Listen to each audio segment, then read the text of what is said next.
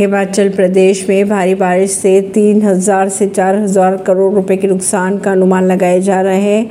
भारी बारिश से हिमाचल प्रदेश में लगभग 3000 से 4000 करोड़ तक का नुकसान आका जा चुका है।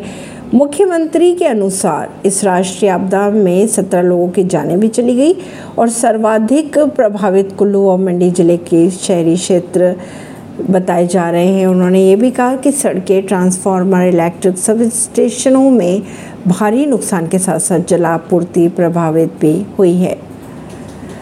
यूपी में एसयूवी व स्कूल बस की टक्कर में पाँच लोगों की हुई मौत। गाजियाबाद में दिल्ली मेरठ एक्सप्रेस वे पर मंगलवार को सुबह एक प्राइवेट स्कूल की बस व एसयूवी की टक्कर में कम से कम पाँच लोगों की मौत की खबरें आ रही है सामने। उत्तराखंड में बारिश की अगर बात की जाए तो भूसंकलन की चपेट में आए कई वाहन, चार लोगों की मौत की खबरें आ रही है सामने। कई गाड़ियाँ मलबे में दबी हुई दिखाई दे रही है। इससे पहले गंगोत्री हाईवे पर बंदरकोट में भूसंकलन के कारण रास्ता बंद किया गया था। ऐसी खबरों को जानने के लिए जुड़े रहिए जनता सरिश्ता पॉडकास्ट से। परवीन दिल्ली से।